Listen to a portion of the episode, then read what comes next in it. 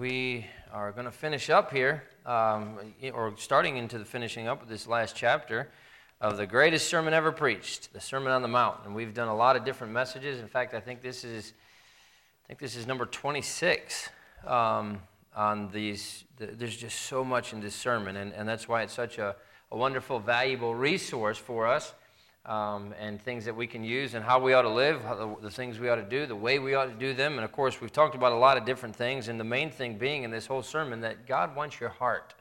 And if God has your heart, then you'll change anything that He wants you to change. Um, and so, Matthew chapter 7, and we, I mean, he spent a, a good bit of time talking about our money and our relationship to our money at the end of Matthew chapter 6. And now he switches into uh, a couple other different things, um, kind of just a um, a little variety of things, like you did with the Beatitudes, like you did all the way throughout Matthew chapter 5 and even into Matthew 6. But Matthew chapter 7 starts off this way in verse number 1 Judge not that ye be not judged. For with what judgment ye judge, ye shall be judged. And with what measure ye meet, it shall be measured to you again. And why beholdest thou the mote that is in thy brother's eye, but considerest not the beam that is in thine own eye? Or how wilt thou say to thy brother, Let me pull out the mote out of thine eye? And behold, a beam is in thine own eye. Thou hypocrite, first cast out the beam out of thine own eye, and then shalt thou see clearly to cast out the mote out of thy brother's eye. Give not that which is holy unto the dogs, neither cast ye your pearls before the swine, lest they trample them under their feet and turn again and rend you. There's any one verse in the Bible that a lost world knows and takes great delight in trumpeting, it's Matthew 7 1, right? Judge not that ye be not judged. But that wide knowledge does not necessarily lead to increased obedience to the Lord. And we see that over and over. This verse is probably the most understood, um, pro- probably one of the most understood scripture passages and misapplied scripture passages in the entire Bible. Uh, because it's misunderstood, it's misapplied. And so the practical confusion, the, the doctrinal weakness that results is dangerous, not only to a lost world but also to really to American Christianity uh, that, that really just eh, is just is really is just floundering today. So we're going to have a, a little bit of a Bible study tonight on the subject of judging, and then we're going to see how that results in Christ, in, in what Christ is saying in this section of the sermon. So tonight we'll just spend a few minutes on this thought: with what judgment ye judge. With what judgment ye judge. Let's pray, and then we'll look at these things tonight. Father, we love you. Again, we thank you for the time we can spend around your word. Pray that you'd help us to understand it clearly as we go through these things and then help us to apply it the way that you intended for it to be applied and we could use it in our lives. Thank you for what you do in Jesus' name. Amen. Really simple tonight, and the first thing is the wrong position. Um, why is this the wrong position? I say that, that this is misunderstood, it's misapplied. Why is it? How is it misunderstood? How is it misapplied? There's a lot of people that will gladly say that judge not means that we're not supposed to judge anybody else's actions. We're not supposed to judge other people. We're not supposed to judge institutions. Uh, and, and honestly, you find that trotted out a lot of times when somebody has something that they don't like what you're saying. Well, you can't judge me. You're, you, are you are not God. You can't judge me. You can't tell me that what I'm doing is wrong. A couple years ago in Seattle, there was a video that, that came out at a, at a gay pride event. And of course, you know, um, a demonstrator that, that opposed homosexuality was caught on video uh, committing the egregious crime of holding a sign up with a Bible verse on it that condemned homosexuality. And just before these tolerant, peace loving, you know, live and let live defenders of liberty beat this guy up, one of them could be heard shouting in the video, Who are you to judge? and then they beat the guy up. they judged him, obviously, is exactly what happened. But not everybody that holds this interpretation, you can't judge me, is, is going to do that with so much violence, of course. But everybody that holds this interpretation shares a common belief. And in essence, that interpretation of the sermon says that Jesus taught that we're not to condemn another person's actions as wrong because that would be judging.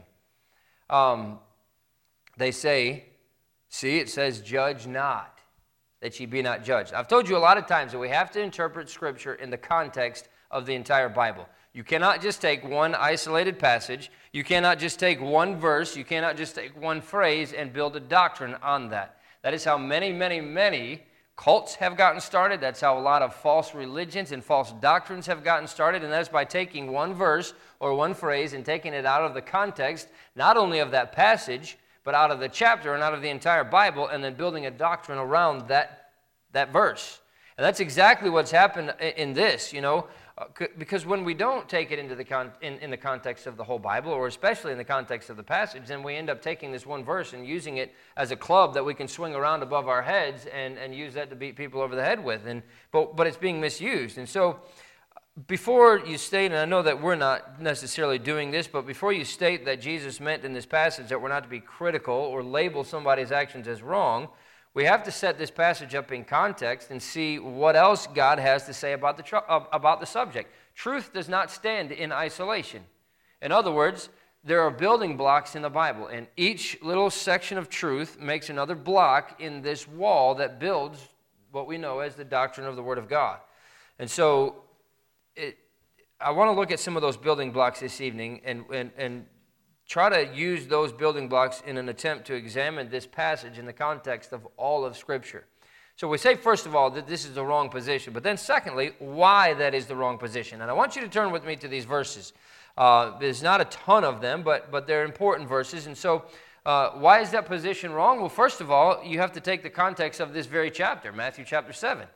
Uh, much of Matthew chapter 7 focuses on actually judging accurately and precisely. Look at verse 6. Give not that which is holy unto the dogs, neither cast ye your pearls before swine, lest they trample them under their feet and turn again and rend you. How can you determine who's a dog and who's a swine if you're not judging who's a dog and who's a swine? right? I mean, he says don't he, he says that very plainly. Don't give that which is holy unto the dogs. Well, if we're not judging who a dog is, then how do we know not to give, the, give that which is holy to them, right? If you don't cast your pearls to the swine, well, we can't judge. We can't call somebody swine. And it's not saying to call somebody swine, but, but you see what the context is here. We have to judge what's a dog, so we don't give things that are holy. We have to judge what's a swine, so we don't cast the pearls to the swine and let them be trampled on. But very clearly, we are to judge in there. Matthew chapter 7 and verse number 15 gives us another one. Beware of false prophets which come to you in sheep's clothing, but inwardly they are ravening wolves. How can you differentiate between a true prophet and a false prophet if you're not making a judgment call? But then, beyond Matthew chapter 7 in the Bible, God repeatedly instructs us to make judgment calls. Uh, one of those scriptural words for this is discern. Discern. That, that literally means to discriminate. Turn over to Hebrews chapter 5.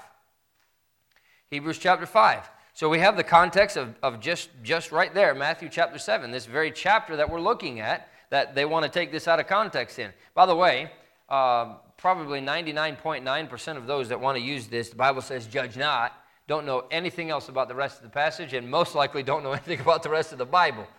Right. right? But they're, they're taking this one verse, this one phrase that they heard somewhere, and now they're big time Bible believers. Right? Oh, I believe the Bible. The Bible says, judge not. Well, what else do you know about the Bible? Nothing. exactly. So, Hebrews chapter 5 and verse 14, the Bible says, But strong meat belongeth to them that are of full age, even those who by reason of use have their senses exercised to discern both good and evil. That's nothing more or less than a judgment call. How do you discern between good and evil? You're making a judgment call passing judgment on what is acceptable for the Christian and what's not acceptable for the Christian. That's, that's, that's a judgment call. God says that mature Christians are supposed to do it so often that they actually become good at it. Right? That's what he says. Who by reason of their senses exercise to discern both good and evil. Paul in 1 Corinthians directly, in fact, you can turn over there, 1 Corinthians chapter 2, directly links discerning and judging by telling them that spiritual people uh, the spiritual people amongst them had a God given ability to judge correctly. He says this in 1 Corinthians chapter 2 and verse 14. But the natural man receiveth not the things of the Spirit of God, for they are foolishness unto him, neither can he know them because they are spiritually discerned. So somebody who is foolish and doesn't know the Bible is not going to judge. But look what he says in the next verse, verse 15. But he that is spiritual judgeth all things, yet he himself is judged of no man. There's no way around that. Somebody that's spiritual is going to judge between good and evil. Somebody that's spiritual is going to discern between what is right and holy and what is wrong and depraved. Beyond that, Jesus explicitly calls on God's people to judge. John chapter 7. Turn over there with me, if you will. John chapter 7. Jesus, here in John chapter 7, is saying this to a crowd of people who were rejecting his claim for foolish reasons. And he called them on that to stop making the wrong judgment call and to start making the right judgment calls. He says this in John chapter 7 and verse 24 Judge not according to the appearance, but judge righteous judgment. Doesn't get much clearer than that when it comes to telling us that we should be judging. From that angle, we can see that it, you know, it's a very personal, very necessary choice to trust in Christ as our Savior. It's nothing more or less, nothing less than judging so and doing so accurately. I mean, we have to judge what's good, what's right, what's wrong, what's, what's false, and what's true. We're discerning between the false claims of other so called saviors and the genuine claims of Jesus Christ. Turn over to Ezekiel chapter 22. I want to give you a couple examples in the Bible um, where specific judgment calls were made. Ezekiel launched a diatribe against uh, the failed priests of his day. And Ezekiel 22 is, is pretty extensive in the way that it talks about all of those things, but it kind of culminates in verse 26. Ezekiel 22 and verse 26 Her priests have violated my law and have profaned mine holy things. They have put no difference between the holy and profane, neither have they showed difference between the unclean and the clean, and have hid their eyes from my Sabbaths, and I am profaned among them. Now, one of the primary tasks of God's men in any age, because you can obviously see that it happened back in Ezekiel's time, is to clearly paint for God's people what's right and what is wrong. And that's, that's why we study the Word of God. That's why we spend so much time going through these different verses and, and studying the Bible, and, and why we spend these times on Sunday nights and Wednesday night in particular to, to really get into exactly what the Bible is talking about. If God had included in the Bible every single thing that was right and every single thing that was wrong, the Bible would be so big that we could not carry it. Because you think about how many different cultures, how many different nationalities, how many different things there are out there that are right and that are wrong. And if God put every single one of those in the Bible, there would be no way that we could ever be able to understand all of them. There would be no way that we could ever study all of them and do all of those things. So God made the Bible concise enough that we can take principles that we can stand on and use those principles to help guide us on what's right and what's wrong. But that requires a judgment call on the part of God's people. We have to judge what's right and we have to judge what's wrong. And we ought to be very good at judging what's right and what's wrong. Here's another example, a New Testament example. Turn over to 1 Corinthians chapter 5. And this, is, this has a completely modern application when it comes to church discipline, and specifically the Christian's relationship with a rebellious brother. 1 Corinthians chapter 5 and verse 11.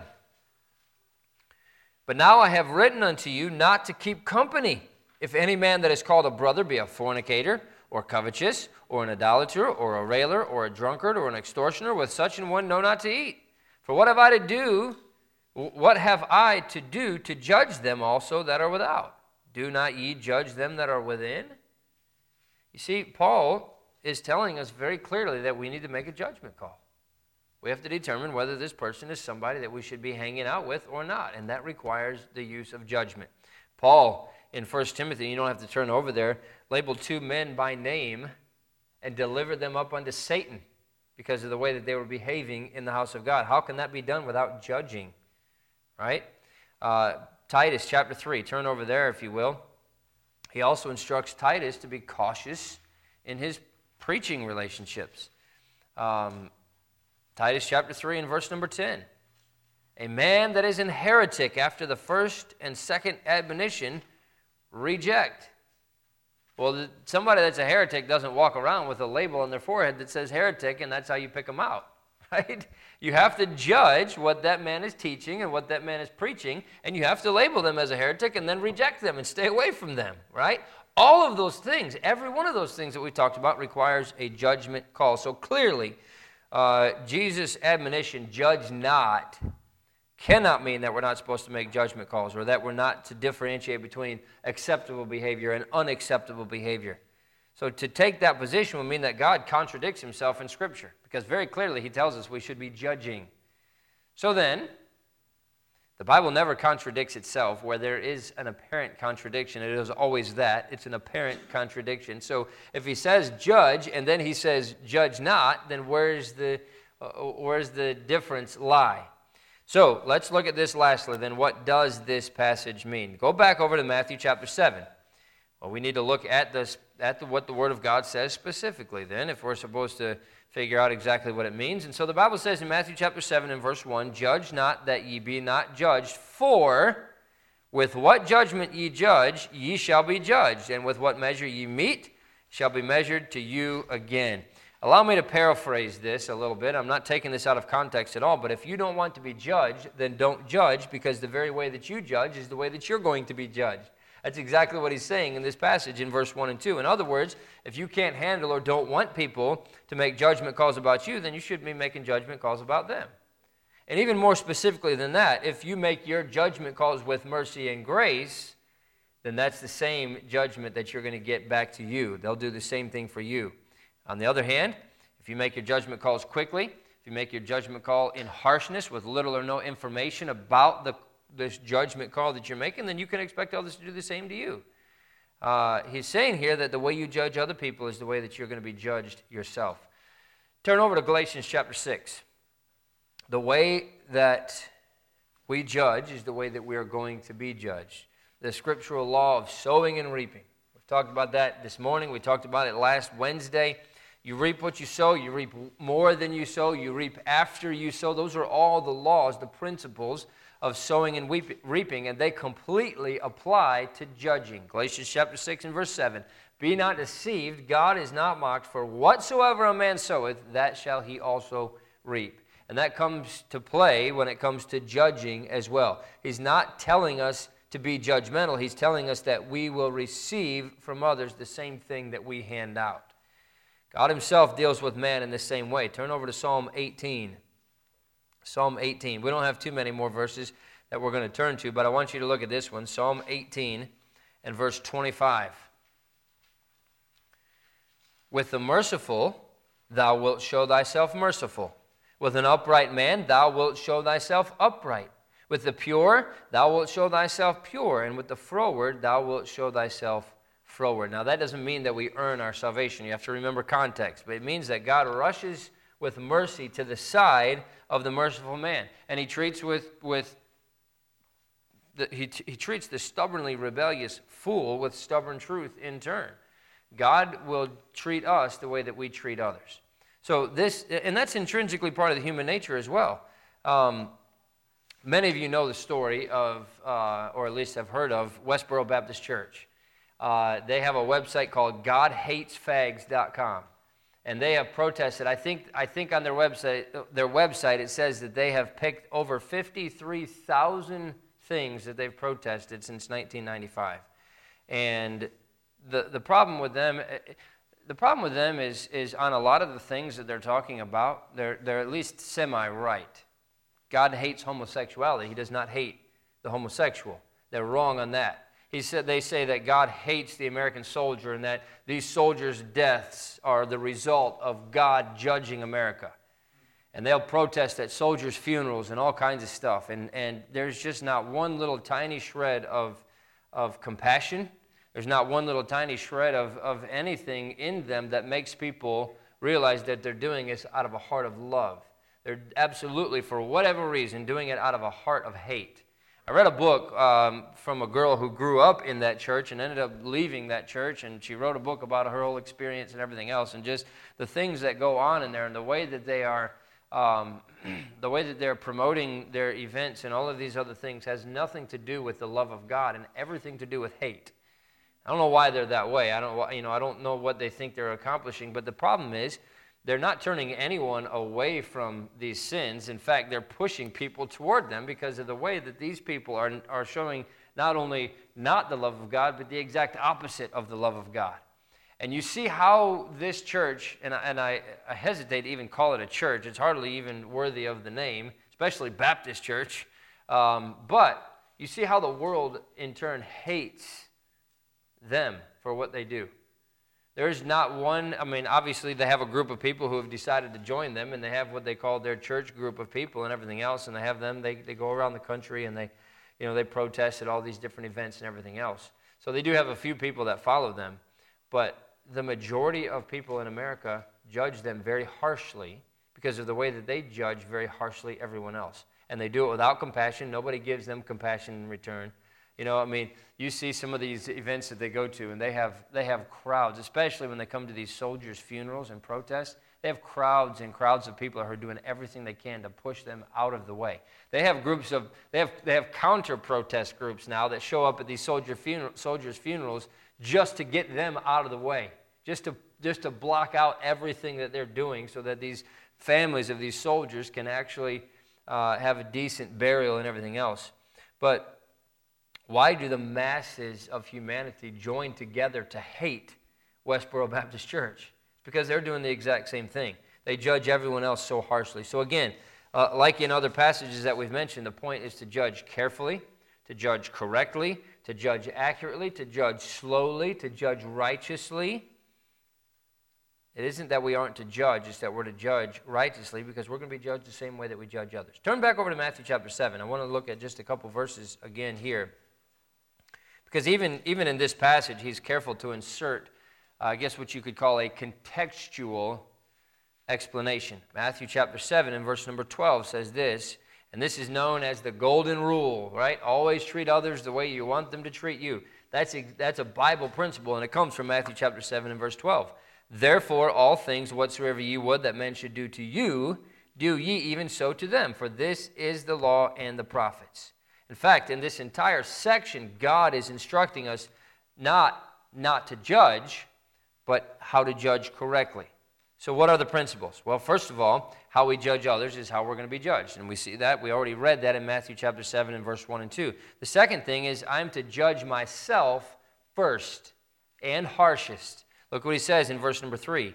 And why beholdest thou the mote that is in thy brother's eye, but considerest not the beam that is in thine own eye? Or how wilt thou say to thy brother, Let me pull out the mote out of thine eye, and behold, a beam is in thine own eye? Thou hypocrite, first cast out the beam out of thine own eye, and then thou shalt see clearly to cast the mote out of thy brother's eye. I'm going to draw a circle around myself and to start there before I ever move on to others. It's very easy for us to discern the wrong in others. We can pick that out very quickly. Well, look what that person did. Look how they're doing this. Uh, but that wrong is often reflected in our lives in other areas. Christ calls on me to deal with myself first. That's one of the principles that he talks about about judging. That doesn't mean that I can't stand up against wrong and error. And there's a lot of people who, well, I, I can't say anything because I know that I'm not perfect. The Bible doesn't say that we have to be perfect to judge. Uh, but it does mean that I need to do that judging from a pure heart and from a holy heart. We talked in the Beatitudes about meekness, right? Blessed are the meek, for they shall inherit the earth. That goes a long way in our proper use of judging. God will guide me in exercising judgment the right way if I embrace this spiritual grace of meekness. That's how He expects me to judge. We also see that judgment in the Scripture is. Uh, turn to Psalm 119, last, last verse that we're going to look at tonight, but Psalm 119. So God says not that we should not judge, we should be judging, but judge righteously, judge correctly, judge out of the right heart, judge with the right motives, and judge yourself first. If you judge yourself first, then you're going to be judging others out of the right heart. You're going to be judging others righteously. You're going to be judging others purely. Psalm 119 and verse 66 Teach me good judgment and knowledge, for I have believed thy commandments. That context here is specifically related to the Word of God. Every verse in Psalm 119 speaks in, in some way about the Word of God. But the better I know the Scriptures, the more clearly I'm going to see God's mind on whatever matter it is. And that's what is at issue in making a judgment call. I'll be able to make the right judgment call if I know what the Bible says about fill in the blank, whatever topic it is that we're talking about that we're making a judgment call on. The Bible is very clear that we should be making judgment calls. We have to discern between what is right and holy and what is wrong. We have to judge between someone who is a true prophet and somebody who is a false prophet. But I think American Christianity is, is increasingly, increasingly shrinking away from making anybody feel bad about anything. So, judge not is completely misunderstood and misapplied by God's people. We don't want people to feel bad about what they've done. We don't want people to feel bad about what they're doing. And so, well, you know, who am I to judge? I'm not, I'm not God. No, we're not God. But we are commanded to judge between what's good and holy and what's not and what's wrong. And so the people who stand up against the things that are unholy are often labeled as unkind or unfair or intolerant or uncharitable or even unchristian. Um, but the resulting escalation of sin in the lives of both the saved and the lost, running unchecked since confrontation of any kind is judgmental and, and, and is wrong, that's going to be the, one of the main con- contributing factors in what is the coming apostasy. It's coming, it's here for, for all practical purposes. There is so, such apostasy in this world today, but I read this, uh, I saw this, and maybe you've seen this before too, but it was a news article that was reporting on a, on a festival that just celebrates everything that's, everything that's wrong with this country, you know. Uh, and, and in the picture that one of the reporters had taken and put in that, that article was uh, uh, a young person that was wearing a t shirt that had plastered across it, Only God can judge me. I've seen people with tattoos down their arm that say the same thing Only God can judge me.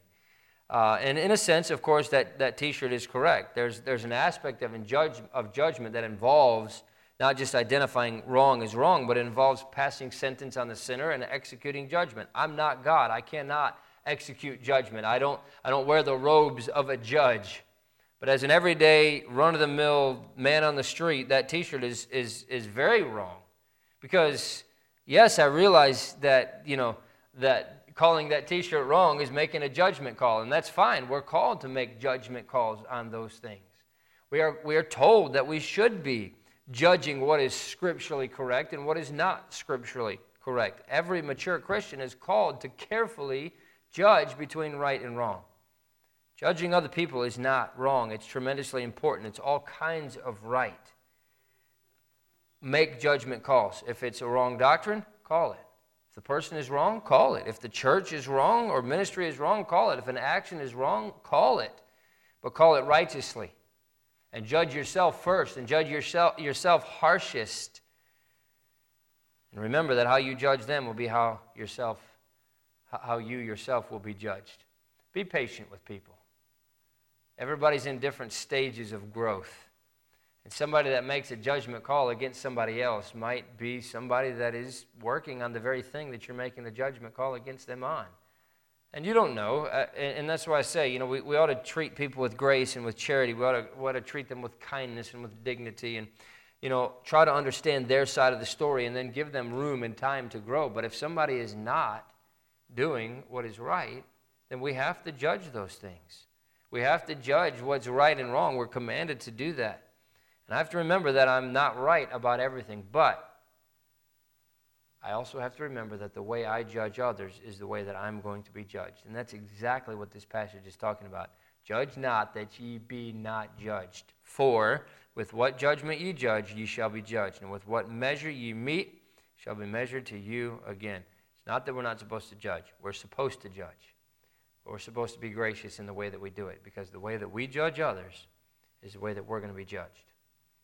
Let's pray. Father, we love you. Again, we thank you so much for how good you are to us. And I know this is more of a, a teaching message tonight, but I pray that you'd help us to, to think these things through, to apply them to our hearts. And God, that we would judge ourselves, judge ourselves harshly, so that we don't have to be judged by you, so that we don't have to be judged by others.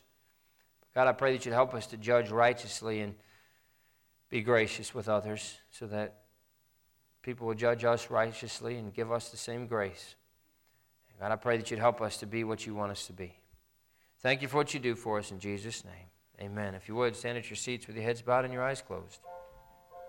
Pretty straightforward thing tonight. Pretty straightforward message. There's not, not much, I don't know, maybe not in the way of conviction. I don't know if that's right. Maybe the Holy Spirit did convict you about something that you're doing in your life that you should not be doing, or maybe something that you're not be doing that, that you're not doing that you should be. I don't know. I don't know. Uh, but it's an important message, it's an important lesson. And if Jesus was taking the time in the Sermon on the Mount to preach it, then how much, how important it is it for us to know it? And that's what he's done, is put this right there in the Sermon on the Mount for us. And so the Holy Spirit has spoken to your heart tonight as the piano plays, the invitation is open and you can come.